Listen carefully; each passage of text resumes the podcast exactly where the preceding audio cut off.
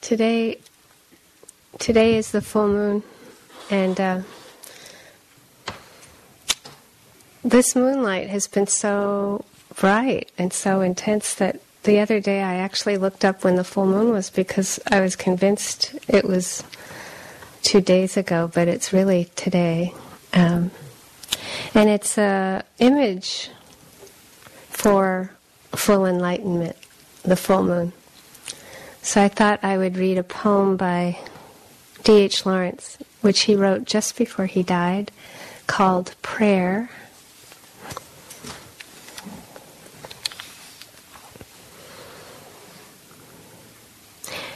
Give me the moon at my feet.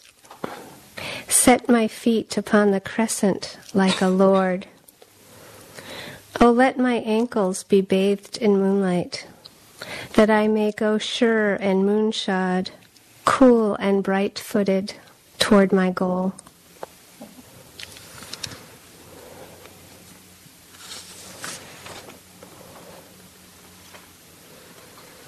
luminous awareness.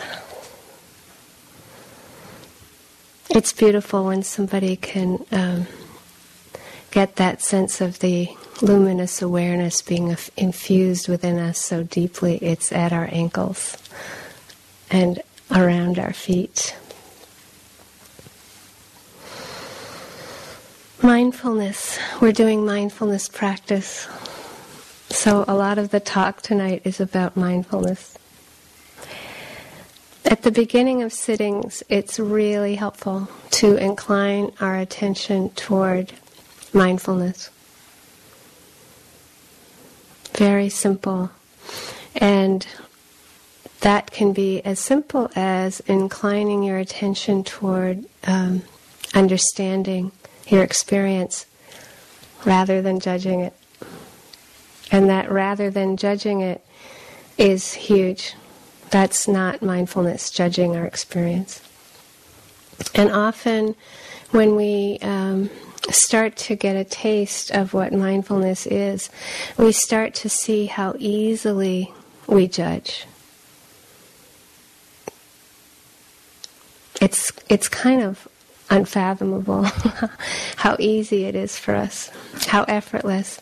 And this intention to understand rather than to judge is kind of um,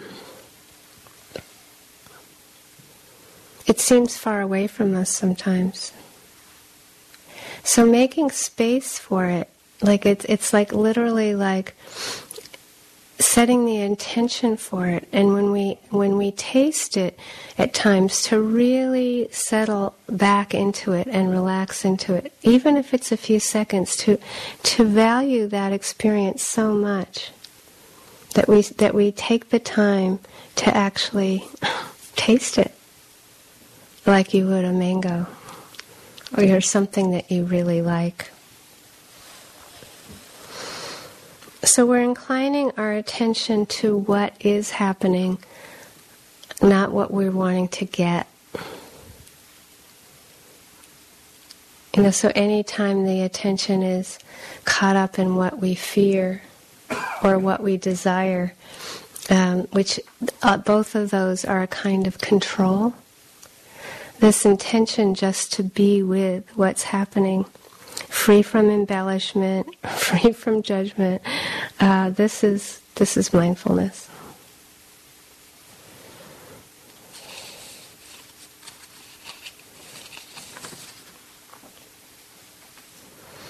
The other thing that I think is very hard, very important to start a sitting or a walking, both both with, is inclining our attention toward kindness.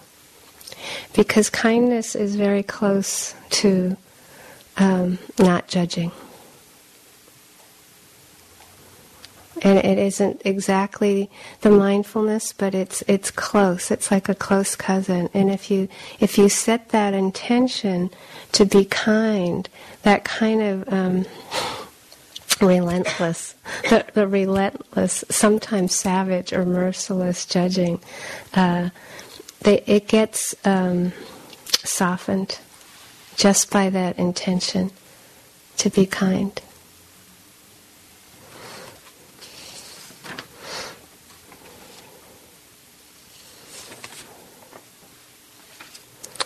Rumi said, A great silence comes over me, and I wonder why I ever thought to use language.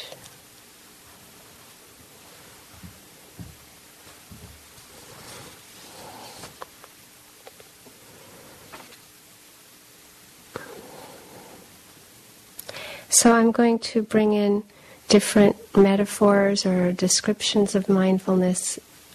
This next description is wordless gentleness.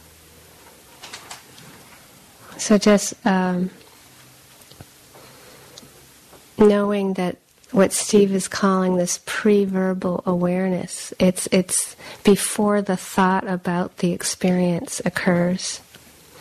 And we live in a kind of jet lag usually where we're we're behind what is we're behind what is we're behind what is um, so the the wordlessness the kind of shifting into the space where we appreciate silence not that we don't hear our, our thoughts as, as very loud at that point, or not that we don't experience the body even more intensely.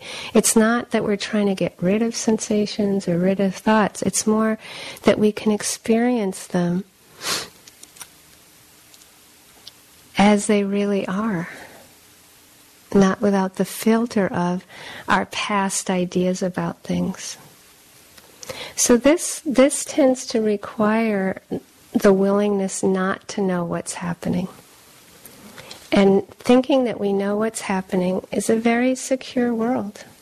You know, it's like rain, you know, banana, you know, sun, full moon. It's like anything that we think we know, we're not going to be interested in. And it's the same with a friend, or, you know, it's like we can go through a day in a life with people we really care about and not take the time to not know them. So, what I'm saying is, we really can't connect. There really is no possibility for intimacy with ourselves or others if we think we know what something is or who they are. Because actually, in fact, the truth is that we don't know because every moment is new. And what is true is what is unpredictable. what is true is what is unknown. And being connected with that truth is protecting for us. Otherwise, we're just living in the past. It's all just knee jerk conditioning, not really alive. And of course, it's understandable. I'm not saying that it isn't understandable that um, it's familiar and feels safe to live in a world based on the past. But it isn't mindfulness, and it isn't the truth. so the truth is always new. And I, I, said this last retreat, but we're not making this up. You know, it's like this is not something that I'm standing up here or sitting up here like making up. It's actually the truth. The word truth means something. It means true.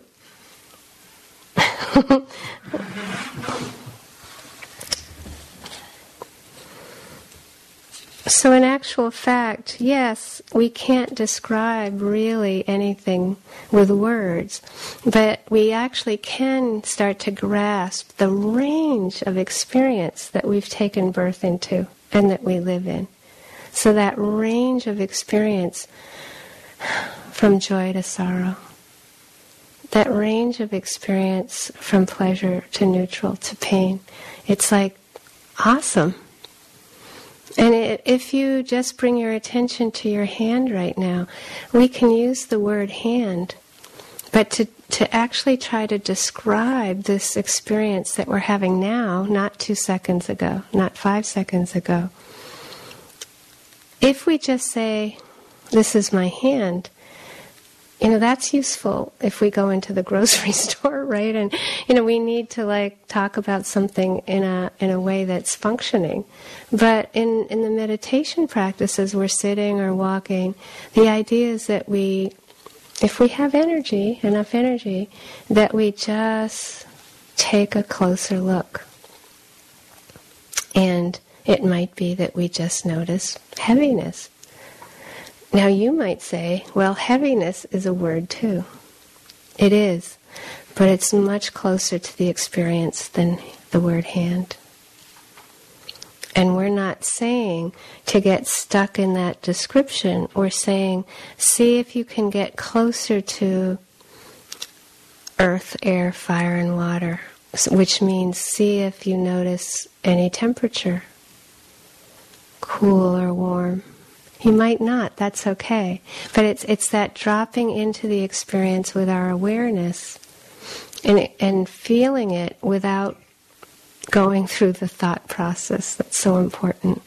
And we're not wanting you to sit here right now, or uh, we're not wanting you to go, "Oh, is it cool? Is it warm? Is it, is it burning? Is it tight?" It's it's not that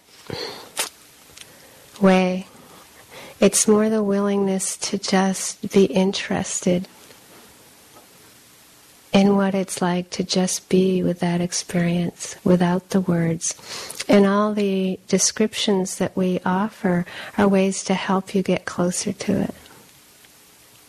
And then, you know, to see if you can notice the changing nature of these physical sensations.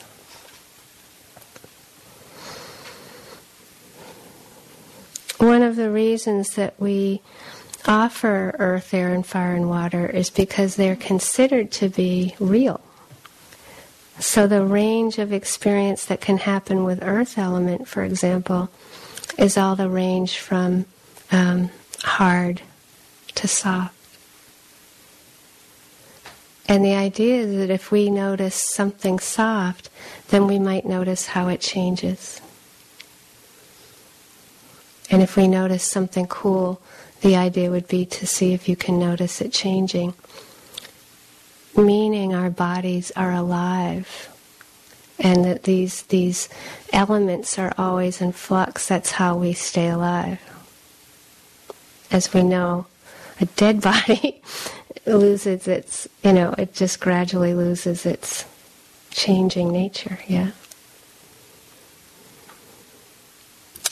So, earth, that range of hard to soft, temperature, that range from burning to warm to cool to cold, air, light vibration, tingling, flowing, well, no, water is flowing, light vibration, tingling to movement, to tightness, throbbing, stabbing. And I, I hope you're hearing in this that there's this range of pleasant to unpleasant within these physical sensations that we can have. Water element is considered to be what holds all the other elements together. We're considered to be a lot of water, yeah. So that it's like the, the flowing nature of aspects of our body, you can have a sense of water element.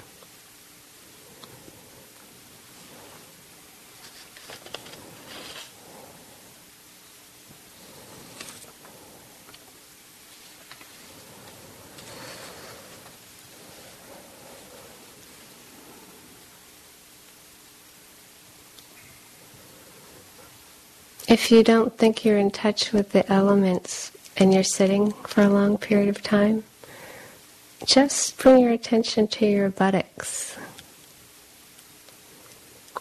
30 minutes into the sit, probably going to be getting in touch with earth element. 40 minutes, 45. By an hour, if you're not in touch with hardness, you're asleep, right? you know, it's very tangible at that point we hope. So it's not like we're saying there's something wrong with that experience. In fact, it's a great way to be in touch with earth element.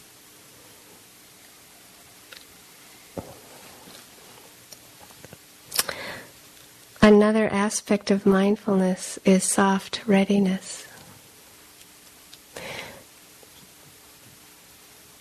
It might sound like a simple expression, but if you if you really kind of tune into it, readiness is an amazing word.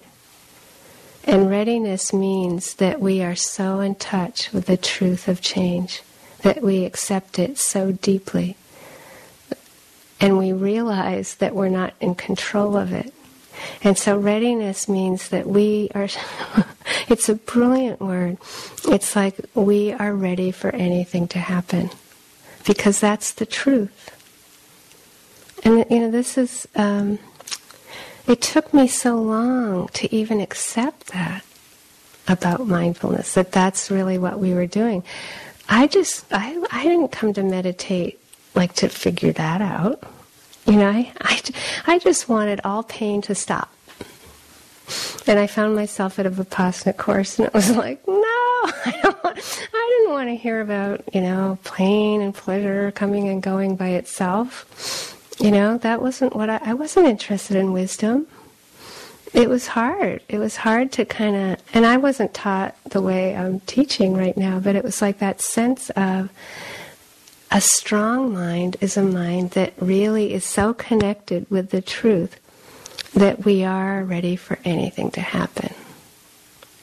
Not attached to just getting what we want. So this this is like that um, shift from the motivation being with what is and learning that that is um, the greatest protection. The Buddha said when he found this imperturbable peace that he saw security everywhere. Can you imagine?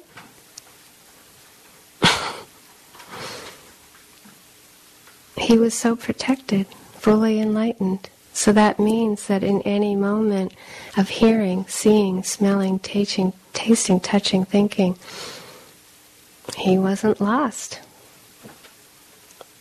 Free. The mindfulness was sustained enough, like he had managed to have the, the attention, the concurrence sustained.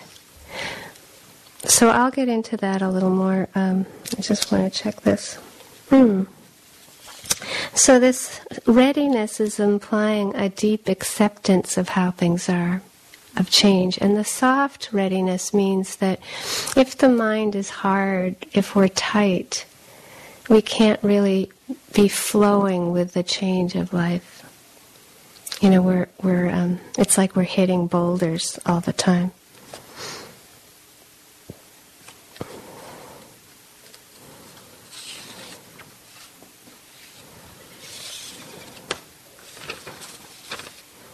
Hmm. Okay.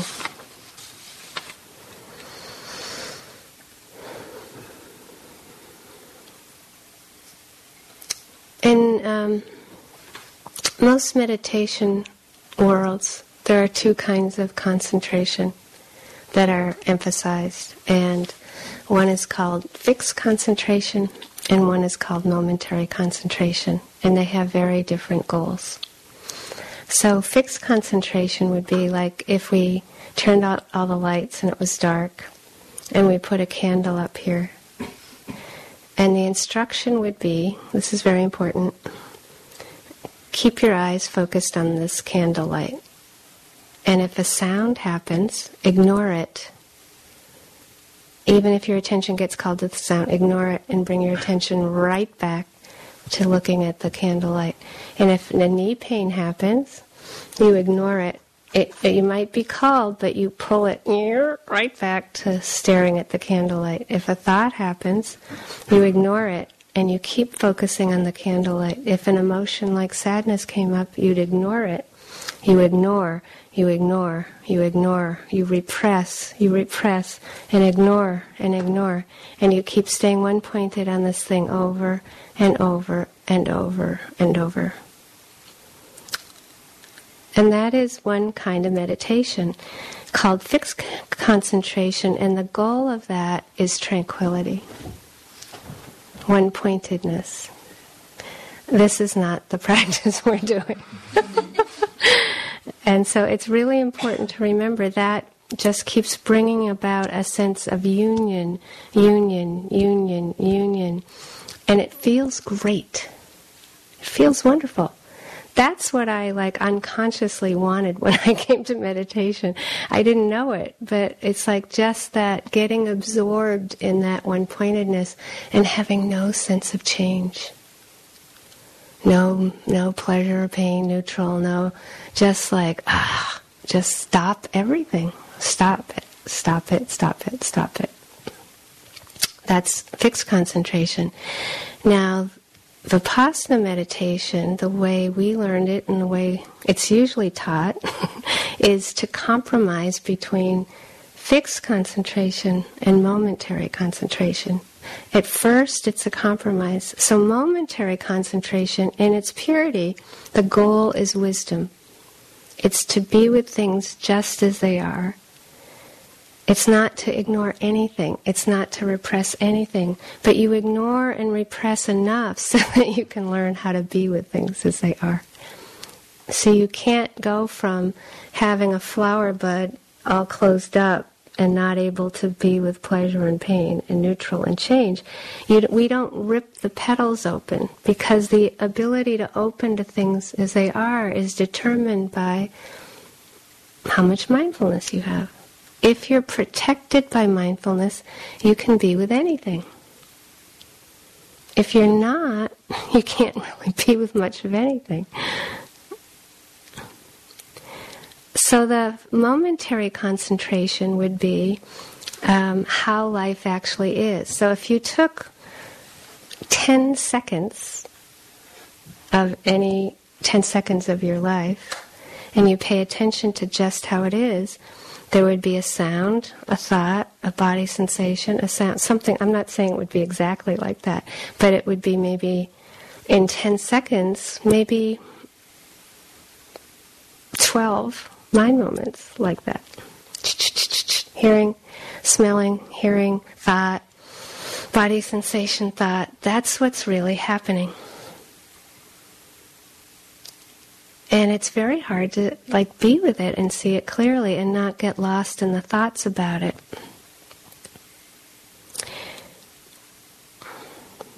I hope um, i hope you're staying with me. So um, but the goal of vipassana practice is aiming more and more toward full-on momentary concentration. Being with things just as they are being able to be with the flow of life changing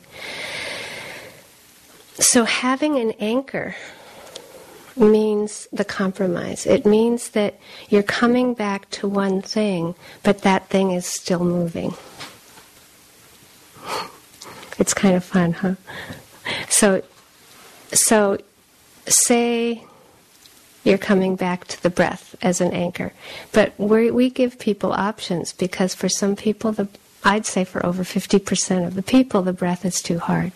But if it's helpful, if it's relatively speaking, being somewhat helpful, you, you come back to that. Meaning, if a sound happens, your attention is there. It's choiceless. Your, atten- your attention will be with the sound out there or here. Um, and then you notice it changing, disappear, and you come back to the anchor. Body sensation might happen. It'll be choiceless. You didn't choose to go to it, it just happened. And instead of ignoring it or repressing it, you notice what's there. It's called, if it's predominant, if the sensation or if the thought or if the emotion, if it's predominant, meaning you're there, this is choiceless. You notice it, and I'll go into this more, but you, you're with it until it is no longer predominant, and then you come back to the anchor. That's the compromise. You're noticing change, but you're restabilizing. You're restabilizing. You're restabilizing. And sometimes we will encourage people to just like not even explore what what's predominant. It might be that a body sensation happens. We have no mindfulness. We are tired. we have no interest in it. Just come back to the anchor. If you're new to the practice, you're going to need to be anchoring more. If you're going through a lot of stuff, even if you've practiced 40 years, you're going to need to come back to the anchor. So being with the anchor is not like um, kindergarten. And being with choiceless awareness is not like the PhD. It's not like that. It's like sometimes we need to be with the anchor a, a lot. It's skillful means. We need the protection. Being with the anchor is called rest. It's called solitude. It's wonderful because you're not being with this constantly changing process. You're finding, it's called, I call it like um, a harbor or a refuge or a sanctuary. It's not totally one because even within that it will be moving and changing. But it's it's like it's meant to be something somewhat neutral. So we're not meant to be anchoring like if you have say in, in your body you had really intense chronic pain in your hip. Not a good anchor. because it's the anchor is supposed to be something you can come back to with a certain amount of dignity and grace and ease, and um, it's supposed to be a rest. So that's why the breath is recommended, of course, because it's usually, usually, for less than 50% of the people. But for uh, some people, the breath is somewhat neutral. For other people, coming back to their whole body is a much more stabilizing force, much stronger. Um, and Sayadaw U Pandita, both Steve and I had him as our teacher, he gave us a lot of different anchors, or we heard him give anchors to other people. And that's why we have so much confidence in it, is because we've seen this work for people. So, for example, if you can be with rising, falling here at the abdomen, um, U Pandita really insisted that we come away from the tip of the nose. And um, I kicked and screamed all the way. I had spent 10 years at the tip of my nose. I had no interest in going to my abdomen. And it was a battle, very hard. But you know what happened? My attention came out of my head. I got away from being so close to all these thoughts up here. It was hard, but the center of gravity went from up here gradually down to here. A lot more space between the thoughts.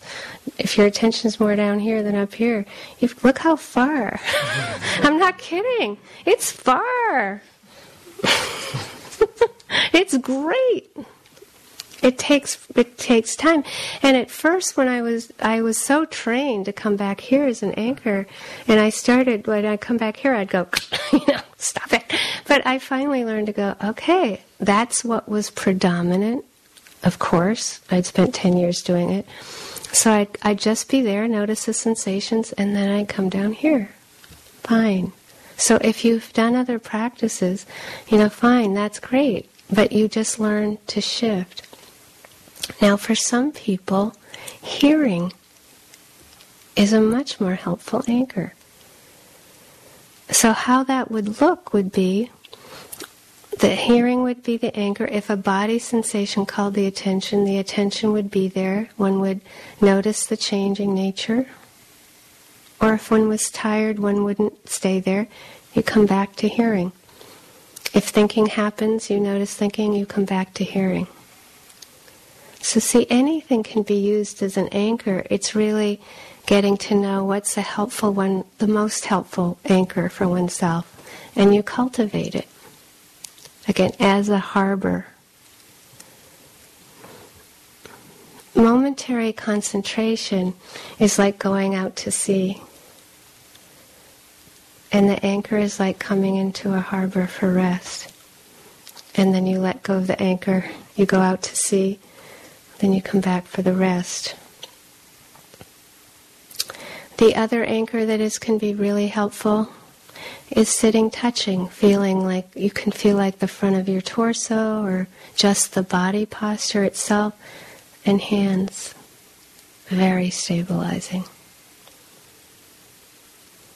The noting is sitting, touching, and you just feel what a, a few body sensations or the general posture and then if five or ten seconds with the hands.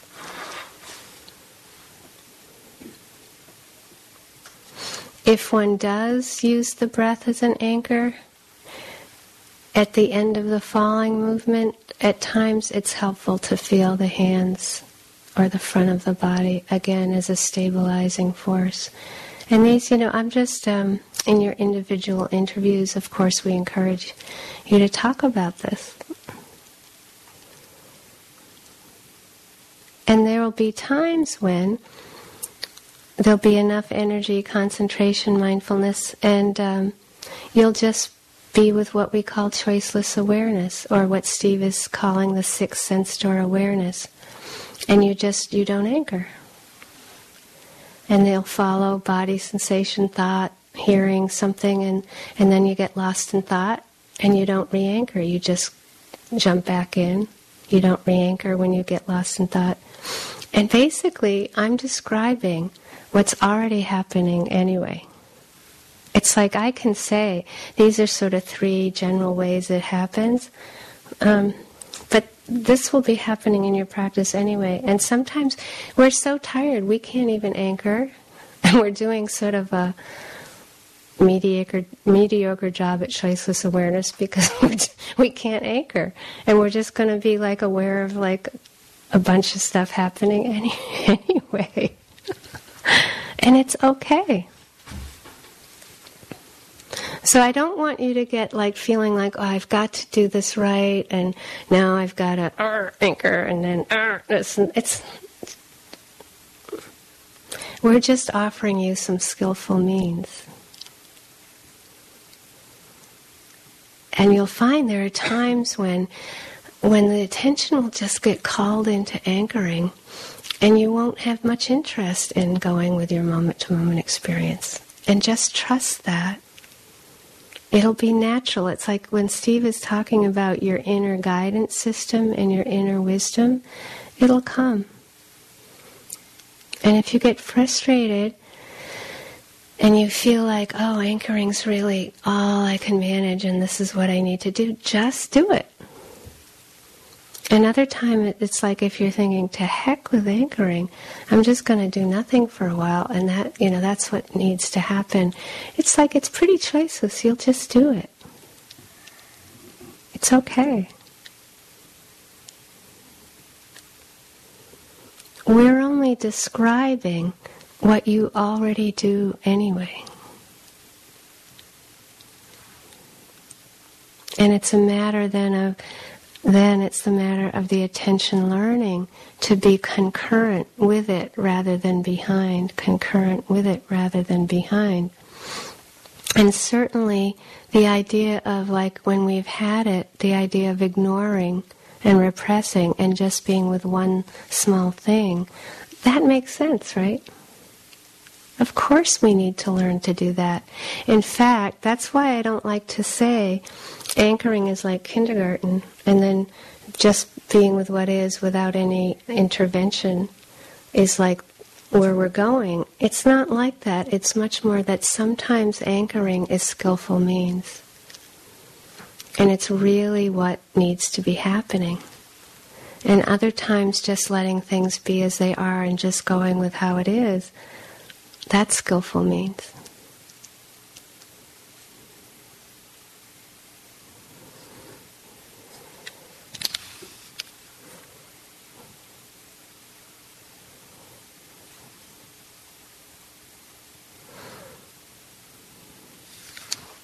The other thing I want to say about this, just to set the record straight, um, whether we're with the anchor or not, um, you can either use the anchor as just very light concentration, which is very restful. So it's even learning how to be with the anchor in an even lighter, more ordinary, restful way. And other times we can be with the anchor with mindfulness, and that you know that will bring about more insight. And I don't, again, I don't want you to think too much about this, but it's it's very simple. So say we were with rising, falling.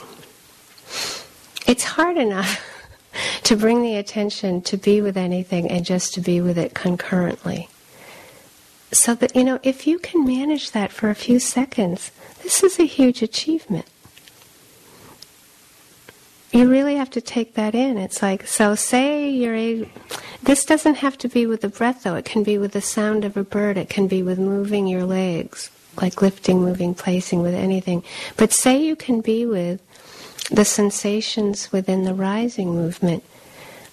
If you can be there with it as it's happening, that's concentration. That's just concurrent. You're with the flow of the movement. That is great practice. You're with the movement of your legs as you're walking, or you're just knowing you're walking and you're with your body moving. That's very light, beautiful concentration. It's a rest. Say you're eating and you're with the movement of your arm as you're bringing the fork up to your mouth. And you're just, your attention is within the arm and you're just bringing it up to your mouth. That's very light concentration, very restful. You can't get anywhere in this practice without it. So, a lot of the practice is just that. You can just, if you get tired, just be with knowing you're sitting. It's very restful.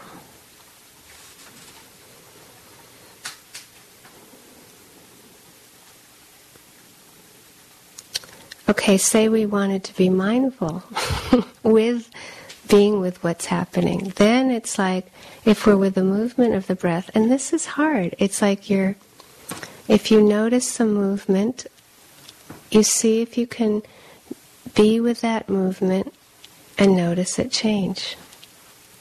If you're with the sound of a bird, your attention is synchronized with the sound, not behind. But at times, see if you can notice it disappear or change. That's the mindfulness. Do you see? So there's. Do you see the difference?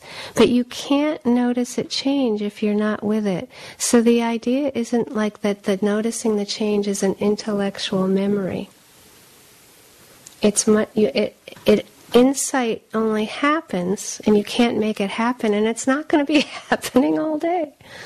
It's like rare very rare. You know, it's like you'll be with it, you'll be with it. Sometimes it'll be restful.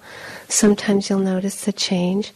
And mostly I recommend not to think about anything I've said. I really mean it. Don't worry about if it's concentrated. Don't worry about if it's mindful. I'm so lucky.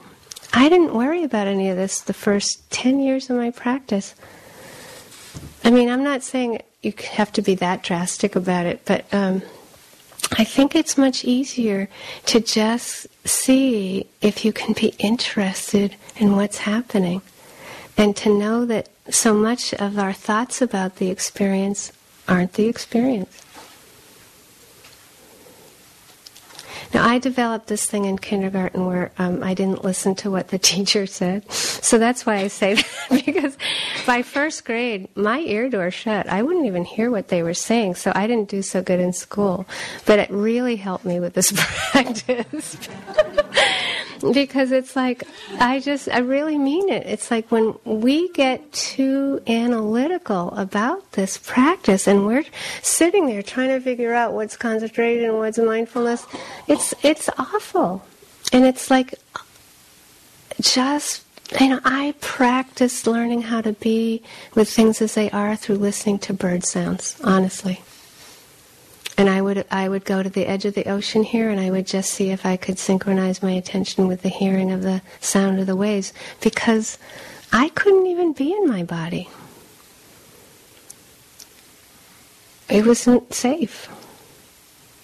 So if somebody had forced me to be with my abdomen and with the breath when I first walked in the door, I would have had to leave. It would have been too hard for me.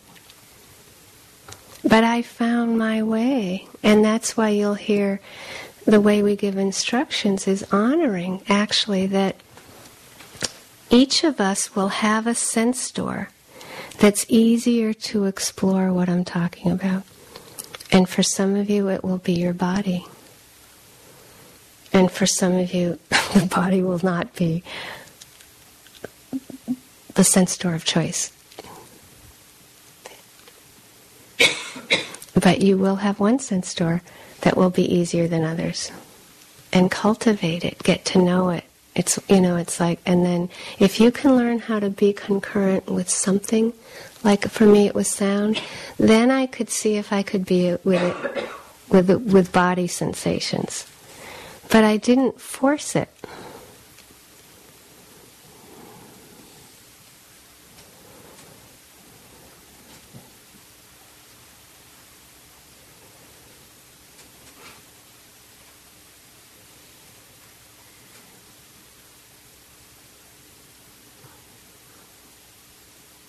If you're walking, sometimes you just like see if you can just be with the movement and you're just the attention is within the leg and you see if you can be with that movement. Again that's light concentration and it actually will feel wonderful. And then sometimes you'll start to like be more of an investigation. And the investigation is what is my experience free from the idea of the word leg or my leg or that's the earth. It's just like you let go of all the words and you just see what is what's really happening and it's usually very light. It's usually like mostly I used to just notice movement. And I used to think it wasn't good enough. Like I thought I should be noticing more. And it would just be, I just noticed this kind of vague movement. And when I finally went into an interview with U Pandita and I said, I'm just noticing this vague movement, he was like, Yeah, that's it. And I was like, oh, why didn't you say so? You know, why didn't you say so? You know? But it's like, and then the idea is that you see if what happens to that movement and it usually disappears. So we have this whole idea that this is my leg, and you know, it's like it, those sensations are really not referring back to anybody. a me or a mine or an I or a you or an ours. Just just investigating just investigate what actually is there. That's all we're saying. It's it's this it's this gradual getting honest, more and more honest, more and more honest, more and more honest, more and more honest, more and more honest. It's great. It's just really great.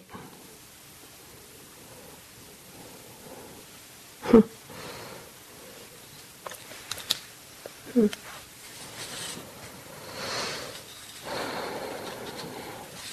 So it's almost like our body has its own soundtrack. It's really like the, listening to body sensations is like listening to music. But it's like listening to a soundtrack that we haven't learned to listen to that way. So it's like if your body was as interesting to you as your favorite music, and by the way, why isn't it? This is a really important question. What is so disinteresting about this life? You know, this is fascinating. But like this this shift from being not interested in what's really happening, and this doesn't mean we're interested in the circulation of the blood or the bone structure of the foot as we're walking. You let all that go. It's just bare attention. It's called bare attention. You just try to listen to it as it is. Thoughts, they are so powerful. But we're not interested in listening to the thoughts in a way that might be helpful. We're just listening to them like as these like insistent demanding things that we're believing rather than being interested in the thought process itself so it's similar to getting a sense of like listening to your body like your favorite music. The language of thought. it's like uh, it's learning how to listen to it without being lost in the content. So I tend to listen to it like, oh, it sounds whiny, right? A lot of my thoughts sound whiny. Oh, they sound angry. Oh, they sound sad. Oh, they sound happy. It's like listening to it in a different way.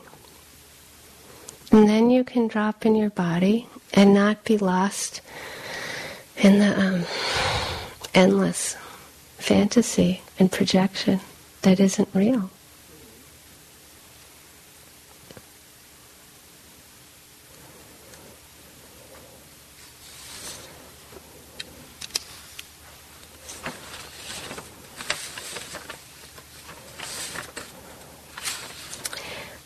So the ability to, to pause and make space for like the unknown to emerge. It's like we never know what our bodies really are.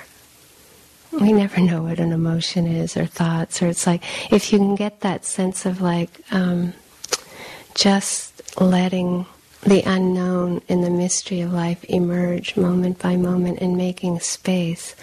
It's like. Um, you know, the beginning of Star Trek, where it's like exploring space and, you know, just exploring the mystery of the universe. That's what we're doing.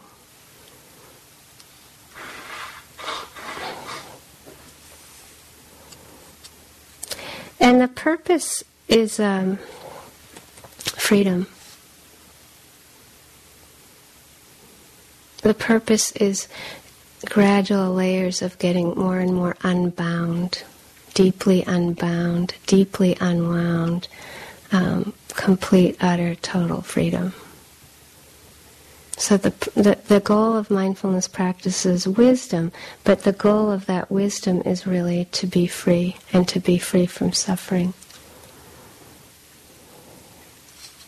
And we can only do that in the present moment.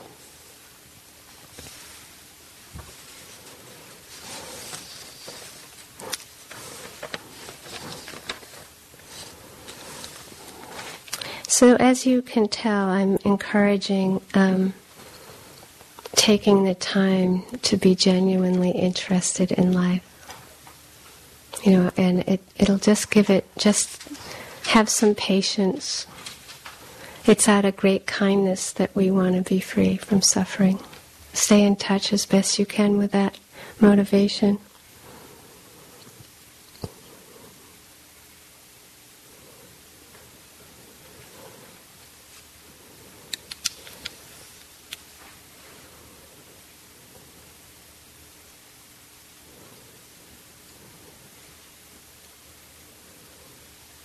There's a, a small little poem. Your song caresses the depth of loneliness, O high mountain bird. Your song caresses the depth of loneliness, O high mountain bird. Well, they're not saying my loneliness or your loneliness. It's like that's a very deep, soulful little poem. But it's like, can you imagine just being interested in the experience of loneliness and not having to get rid of it, not buying into it, not having to do anything with it, just letting that experience come and go by itself. Hmm or with anything that comes downstream in life. You just like let it come and go by itself because that's actually what's happening. And it's only when desire and fear get in the way that we suffer. So let's sit for a minute.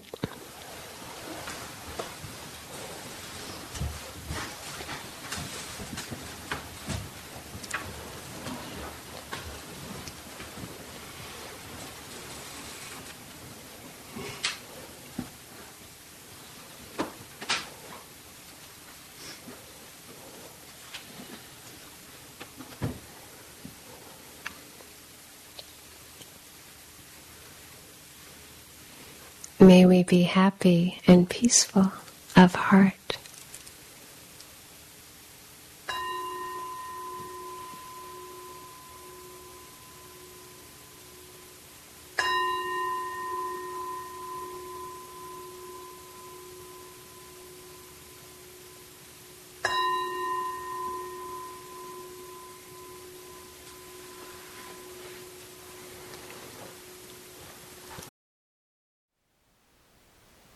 Thank you for listening.